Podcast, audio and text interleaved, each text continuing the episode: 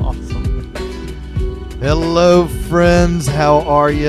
JJ Cannon here with the Y Experience. I hope that y'all had a wonderful week. I sure did. I enjoyed getting together with my family and uh, getting together with some friends and celebrating over the weekend. Had a great week too, and I'm excited about this week coming up. Uh, today, we're going to be sharing with a friend of mine that I've known for quite a while. And he started a journey 26 years ago. And in those years, he founded a charitable organization that is centered around helping the most vulnerable in our world. Our guest is a leader in organizing locally led mercy based provisions that uh, help with shelter and food and water and education. Uh, his his main focus is for children and women who've been rescued from orphanhood, as well as possibly human trafficking. Uh, and he does this in all developing countries. Um, so I'm super excited to have our guest. Something else that he's tuned into is the ability to take a picture and have the uh, the impact of telling the story that's behind that picture and he does it in such a graphical way. So i definitely want you to take a look at his information and his links down in our description. For all of our new viewers and listeners i'm jj cannon as i uh, stated earlier i am a 21 year husband and a father of two beautiful girls. I'm ceo of digital delight which our main focus is smart home design and installation uh, I also have a master's degree in getting knocked down and getting back up. And I greatly appreciate y'all uh, tuning in. Please share, like uh, this episode. Take a look at all of our other previous episodes as well. You can also listen to us on podcast, whether it's on Anchor or iTunes or Spotify. Look us up. So today, our special guest is Kirby Trapolino. Hey, JJ, Kirby, how are you? Yeah, good to be on the show. Thanks for having me. Nice to see you. Yeah, man. You know, we we see each other several times throughout the year. Yeah. Um, I'm always fascinated by what you do when when we're not in contact, and and you make it really easy for me to keep track of what you got going on.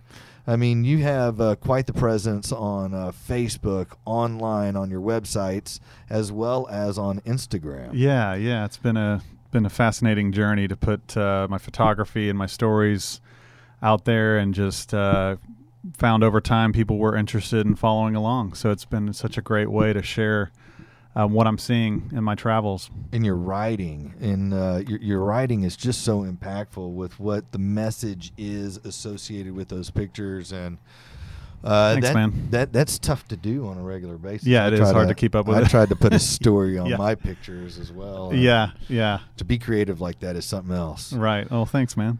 So back in '93, you know, you started this uh, organization called Peace Gospel International Yeah. and it's it's a mercy based organization. Mm-hmm. But what got you motivated? Like, what you know, where were you in life? Yeah, sure. You know, and what kind of got you going down this path of you know wanting to help? Yeah, so um, I had been with a, a group that uh, takes uh, youth overseas for service projects when I was uh, 17 and uh, really loved this organization and wanted to go back when I was in college to le- go as a leader to take youth overseas. And they needed some help on their India team in the summer of 93. And so I jumped on board and found myself in India and just really fell in love with the people of South India where we were stationed and uh, working on building an orphan home there with this team of 30 teenagers. And um, was just a life changing experience. Just, I'll never forget coming into India. I mean, I had been a little bit to the developing world in, uh, in the Western Hemisphere, but nothing like this with over a billion people and just so crowded in the cities. And uh, to experience um, what it's like in the slums and some of these urban slum colonies was just overwhelming to see kids barefoot looking through the trash trying to you know salvage recyclables just to help their parents uh, put together a dollar a day was just overwhelming and uh, so I met a man who was working in the slums there, and uh, he had felt called to reach out to the to the uh, community there, and he even moved from like another town into the city. And uh, his name was Samson, and just connected with him and his heart, his just heart of gold, just there with his his wife and uh, newborn child, uh, serving in the slums, and I just was like, I've got to do something to help this guy because there's obviously a need, and they just need some logistical support and some funds, and so we just struck up a great friendship and brotherhood there, and uh, that's kind of the, that was sort of the the catalyst and sort of the genesis of of how Peace Gospel got started. So, in your youth and, and in traveling and volunteering with uh, with organization or an organization, you were able to go over there and experience it for yourself, and exactly, yeah, and it was really impactful on your on your life. Had Definitely. you always been in that type of, you know, giving back, or was this something that was like an awakening for you? That Yeah, like, you know, there- yeah, it I think I found my calling. Yeah, no, I, I think uh, for me, definitely um, around the age of 17, is, um, had been through just a lot moving around the country and feeling a bit lost, and then uh, really connecting with a group at my church and just helping just find some direction for me in that in that stage of my life, and uh, was turned on to some of these uh, overseas cross cultural outreach opportunities Mhm. And um, that just that just really changed uh, the course of my life forever. It was uh, definitely very influential uh, time for me to find a way to um, plug in. So I uh, started going on some different trips to Mexico and then uh, Eastern Europe and then ultimately in, you know India, where really everything just you know changed radically for me. So um, life changing for sure. Wow. Yeah. You know, you have this event, and we're going to get into it a little bit more in detail here, but you have an event coming up called A Taste of Hope. And I Right. don't know if y'all can see this too clearly here, but it's coming up on Thursday, May the 2nd, and it's an annual wine dinner that y'all have Yeah. uh, going on. And it is to raise resources to help benefit uh, these people that are in need. Right. And uh, people can go over to a taste of tasteofhope.org if they want to learn Right, more that's about our uh, that's our event page Right. um, for the annual fundraiser. So, um, so that yeah that and that benefits our human trafficking response programs, which we can talk about more in a little bit. But um, yeah, so it, it benefits our what we call uh, our human trafficking response programs is She Has Hope. So She Has Hope is a uh, a banner under which we house all of our human trafficking response programs from prevention to intervention, which would be rescue, um, to rehabilitation, and then ultimately restoration of these girls uh, coming out of trafficking. They are able to then uh, start their own small businesses and find jobs that we're you know equipping them uh, the, with the skills that we're equipping them with. So. Mhm. Um, so this annual fundraiser is all about focusing on on those um, human trafficking uh, response programs and celebrating the successes. And so it's going to be a really fun event um, with uh, some master sommeliers we'll have in. Uh, teaching us how to properly taste wine and uh, some fun stuff uh, around that, and uh, then of course just celebrating uh, all the work that we've done, celebrating now 25 years of, of doing this. So it's been been great and encouraging to see the response from the community right. And already see, uh, seeing so many ticket sales. And Yeah, uh, last yes. year it sold out. yeah, yeah, last two years it sold out really quickly, and so we've got a bigger venue this year, hoping to sell that out as well. But Mhm. uh, yeah, that's that's about that. That's cool. Yeah, That's man. cool. You know, you mentioned something about a dollar a day.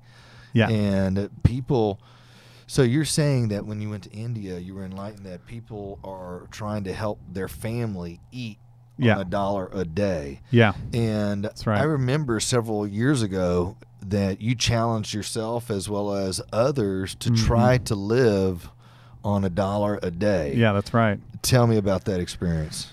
Yeah, so um, years ago, uh, I was visiting. I, I was actually it's a whole other story, but I was managing a, a band, and I was on the road with them, and we were uh, we were doing a show at Tulane, and um, we had these uh, house hosts or whatever where we were staying with some students, and these guys were living off of something like a dollar of food a day, and I just kind of tucked that in the back of my mind. Um, and then after after a trip, another trip to India had really challenged me um, with with some things that I was looking at um, and seeing and experiencing again in India from traveling so much to South Asia. Uh, I just was like, I got I've got to do something that can help people.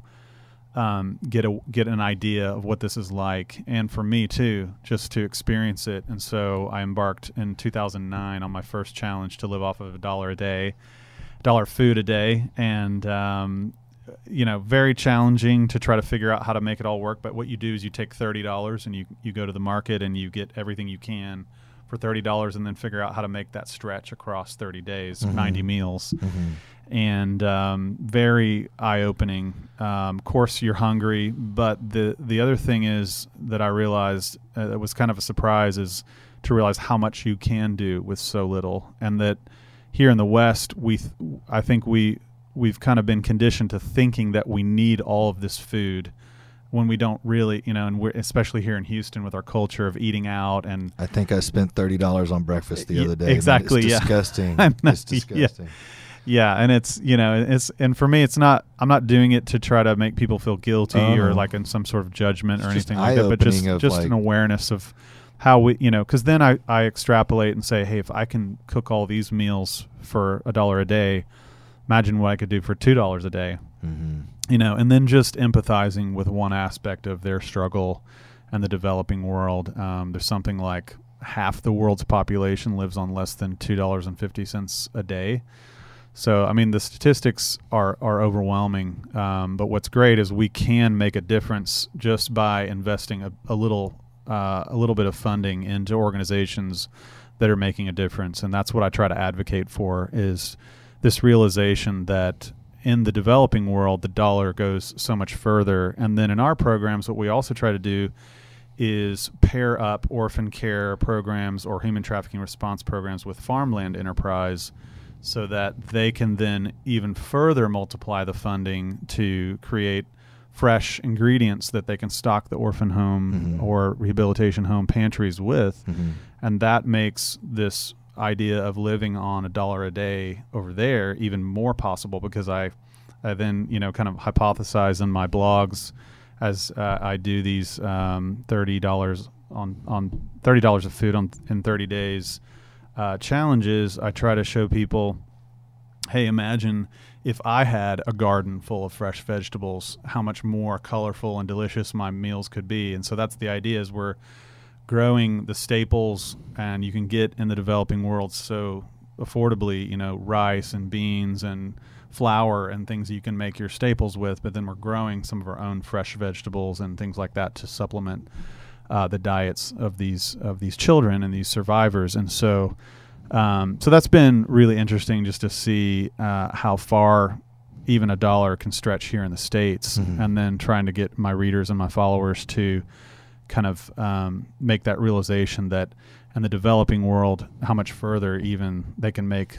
those basic resources stretch Right. because of the economy. Uh, so, so yeah, that's that's been another um, uh, great tool for awareness and for me to stay focused and and uh, finding my own gratitude after you know out on day 31 and realizing like wow what what so much plenty we have here in the West and um, trying to stay grateful and trying to stay you know aware and like realize like how much we have here. And um, and that because I think a lot of times people they think oh well it's such a great like you're doing such great work it's a great cause I hear a lot of like encouraging things and people talking about how much they appreciate what we're doing but they think well I, I you know just don't I don't know what my ten dollars is re- it can really make any difference. I know you're probably looking for like a thousand dollars or something. I'm like, no, every little bit really adds up. And so we we're constantly on a campaign to try to find small recurring donations like 10 20 25 dollars monthly Mm-hmm.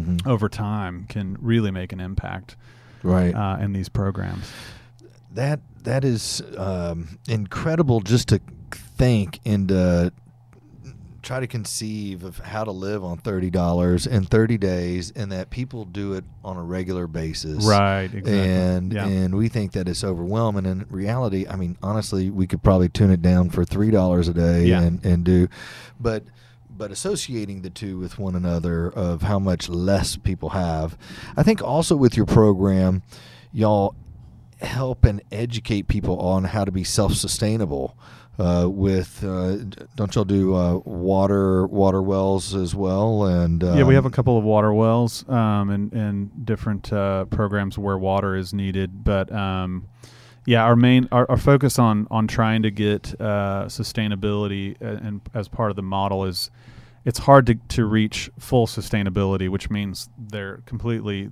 uh, don't have any need of support from outside the country. Um, but just the idea of trying to supplement with the gardens or the farmlands so that they don't have to be completely dependent on, dependent on uh, outside support Mhm. is one of our goals is to kind of try to get toward that s- sustainability. Yeah. yeah.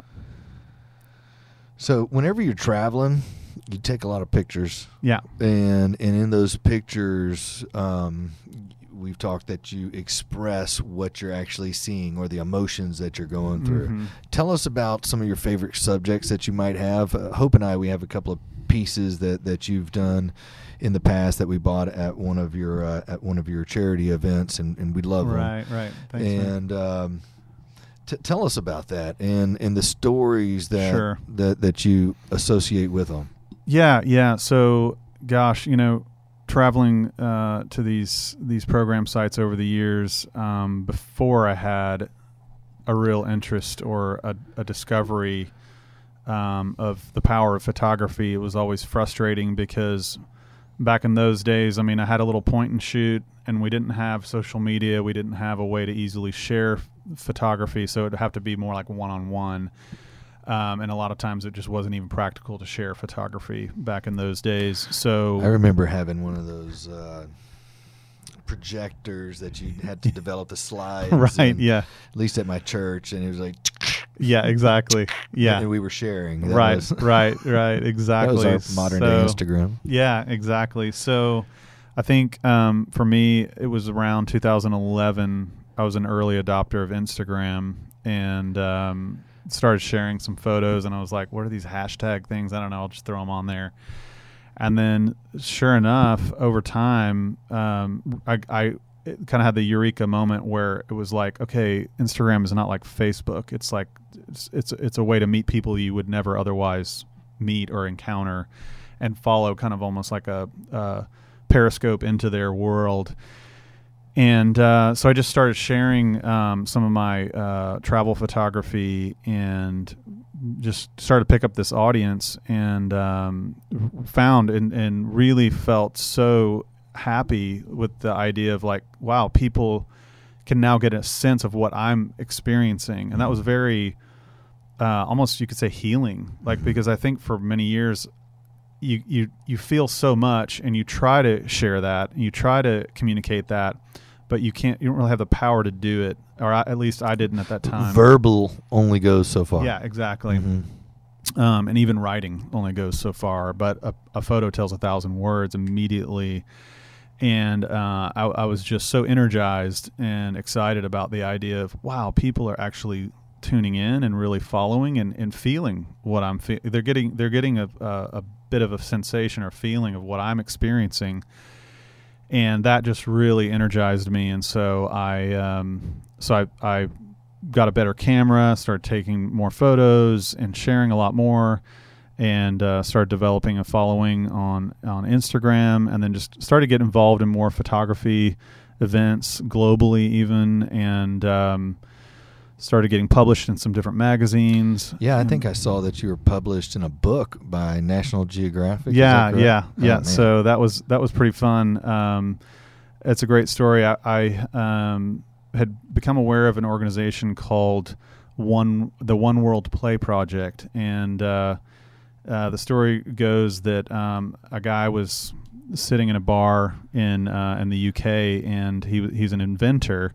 and he was sitting next to Sting, the musician Sting, and um, struck struck up a conversation. And this guy had shared with Sting about how he had created this virtually indestructible soccer ball, and because he had traveled in the developing world and see he had seen how these kids like will make balls from anything like duct tape and just rope tied together and you know because you try to take a normal inflatable ball over there and it just it gets you know des- destroyed so quickly And uh, so he had this invention, and Sting was like, "Oh my god, this is brilliant! What do you need?" He's like, "I just need some startup capital." So Sting funded it, and uh, there's an old Police song called "One World Is Enough for All of Us," uh, talking about like one world versus three third world and, and this kind of thing. And so they called it the One World Play Project, and um, had been taking some of these footballs, soccer balls over. Uh, to our, our programs and in the in one of our slum colony projects um, had a picture of the kids all sweaty but smiling and holding one of the balls Mhm. and um, and I had become a fan of this group and so I was always hashtagging and tagging them on Twitter and whatnot and so they discovered my photography of their soccer balls in these developing world context and they started asking me permission to publish uh, those photos on in their uh, social media campaigns and that kind of was a real honor for me that I could help their uh, cause that way. And then um, National Geographic kind of picked up on that because of the connection, and uh, they had a third party contact me to uh, license one of the photos, and I didn't even know who who it was. But then after I agreed to the terms, Mhm. They revealed that it was National Geographic. So I was really ex- obviously very excited as a photographer. Woohoo. Yeah. That's pretty. Yeah, so it's a fun story of how you know me just trying to support uh, the One World Play project um, led to the, those doors opening. So That's amazing. Now, also with your writing, it has encouraged you to even expand even broader, and, and you're an author now. Yeah, got- you yeah. got a- technically, I am. I I uh, entered a, a children's book writing con- contest, and uh, based on four images that the uh, the illustrator had put together. And based on these four images, I kind of created a story, and then the illustrator took the story and completed the rest of the illustrations to create a, an entire children's story. Mhm. So, um, it, it and it will be uh, published in Europe. Mhm. So, yeah, really excited about that. Yeah. When when uh, can people expect? I'm sure you're going to drop it on your website. and yeah, on your yeah. I'll keep. I'll keep people posted on my Instagram and and uh, on Facebook. Yeah, That's pretty exciting. What else? I mean, not that you don't have enough going on. right. What else do you get to have fun doing? And uh, any other, you know, adventures or uh, experiences on the horizon that you're getting ready to depart on that you'd like to share?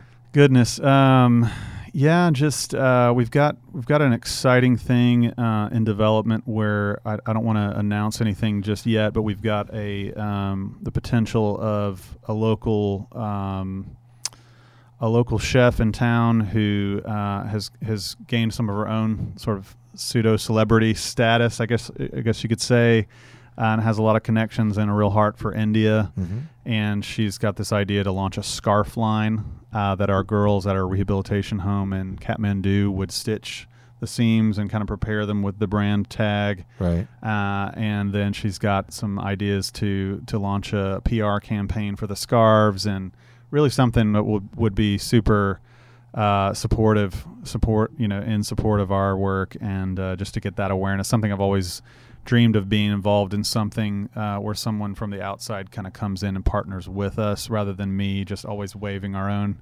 banner Right. so uh, so that's really exciting um, I'm going to be a part of again um, uh, a, pro- a photography project that's near and dear to my heart called the 24 Hour Project. Um, it's a incredible uh, photography event. Um, Is it a singular? it's it a, yeah, it's one day. It's one day. It's one day a year, and the concept is is is great. It's you. Um, so you basically meet up with other photographers at midnight, and you whatever city you're in, you document that city for 24 hours from midnight to midnight. Uh-huh. You just you don't stop, and you publish. You have to publish your best photo from the past hour every hour on your social media channels and um, gotten to know the uh, the founder uh, Renzo Grande up in New York, and he's just done such a fabulous job with it and turned it into this global movement where they have something like four or five thousand photographers involved every year, and uh, they have now turned it into a charitable benefit every year. So they focus on different organizations. We were. I think this will be the sixth or seventh year they've done it coming up uh, on May 25th Mm-hmm. and uh, they uh, they spotlighted She Has Hope like three years ago, and we're going to be spotlighted again as one of one of three uh, beneficiaries of the photography event this year. And I'll be up in New York City uh, doing my. i am going to document uh, a life cycle and the day a day in the life of New York City. That's great. Yeah. And, and so, yeah. what is the title or what's the name of that? It's that? called event? the 24 Hour Project, and you can find them on Instagram um, at 24 the 24 Hour Project.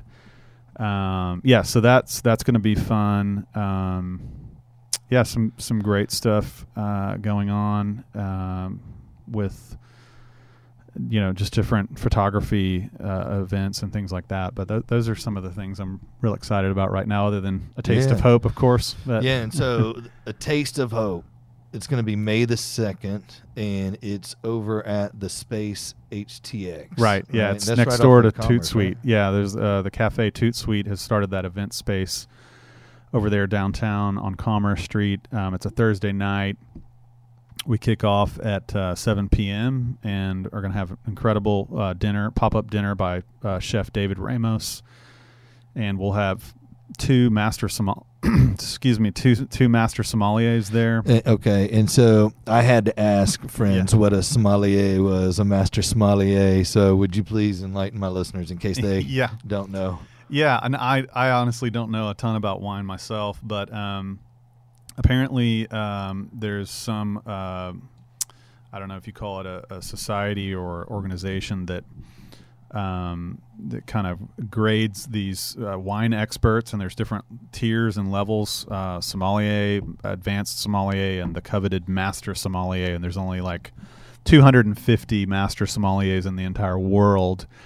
And, uh, and two of them are going to be at your Two event. of them are going to be at our event. Um, they, they're uh, Jack Mason has been gracious enough to find donated wine uh, for us, and uh, he's he's uh, one of the two master sommeliers over at the Pappas Brothers uh, organization, and um, yeah, they're just great guys. Jack's so he's he was with us last year as well, and he's just um, really supportive of the cause, and uh, so we're we're super fortunate to have not only Jack Mason but his friend, another master sommelier, Stephen McDonald.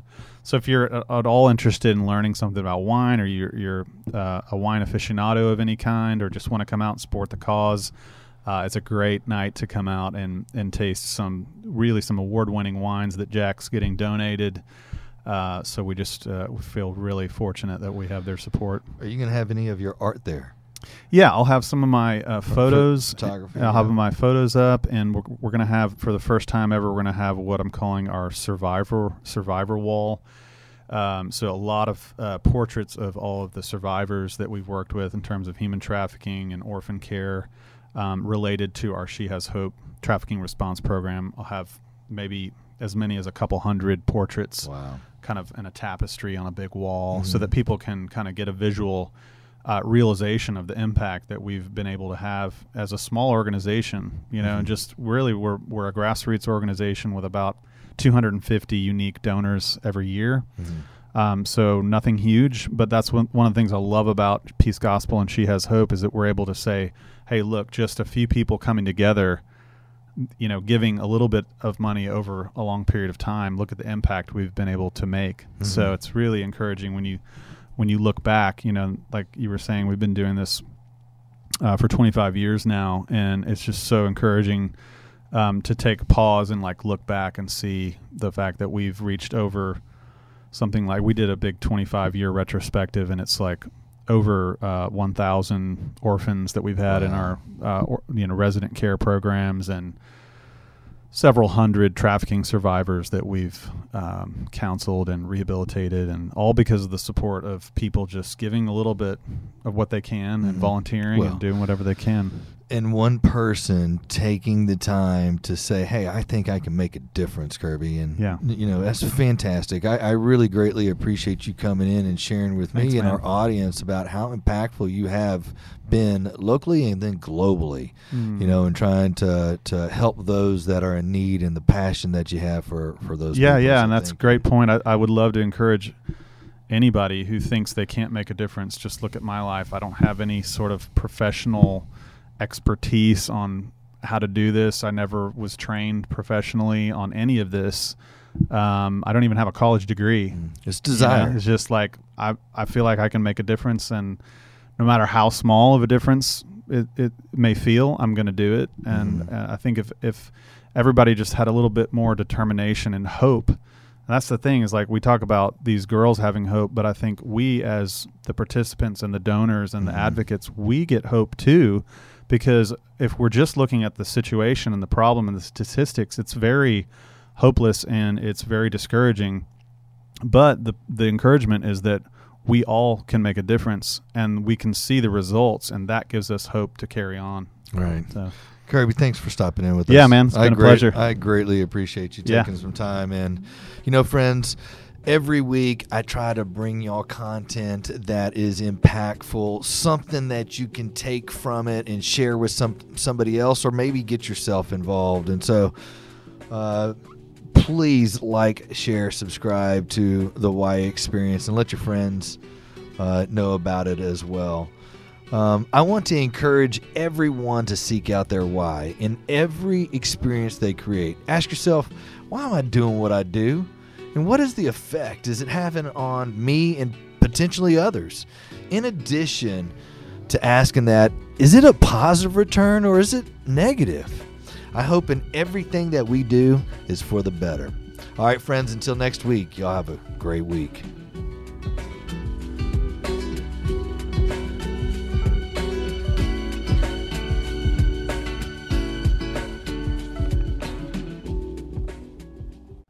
If you're looking to make your basic home smart, check out digitaldelight.com forward slash shop, where they have a variety of different smart home technology solutions that help make smart home shopping easy for you.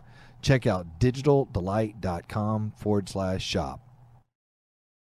Support the Y Experience with JJ Cannon by becoming a Patreon. Every month, the Y Experience will receive a regular source of income from supporters like you who've pledged through Patreon. Having your ongoing support for as little as a dollar a month means we spend less time thinking about business and more time creating quality content for you.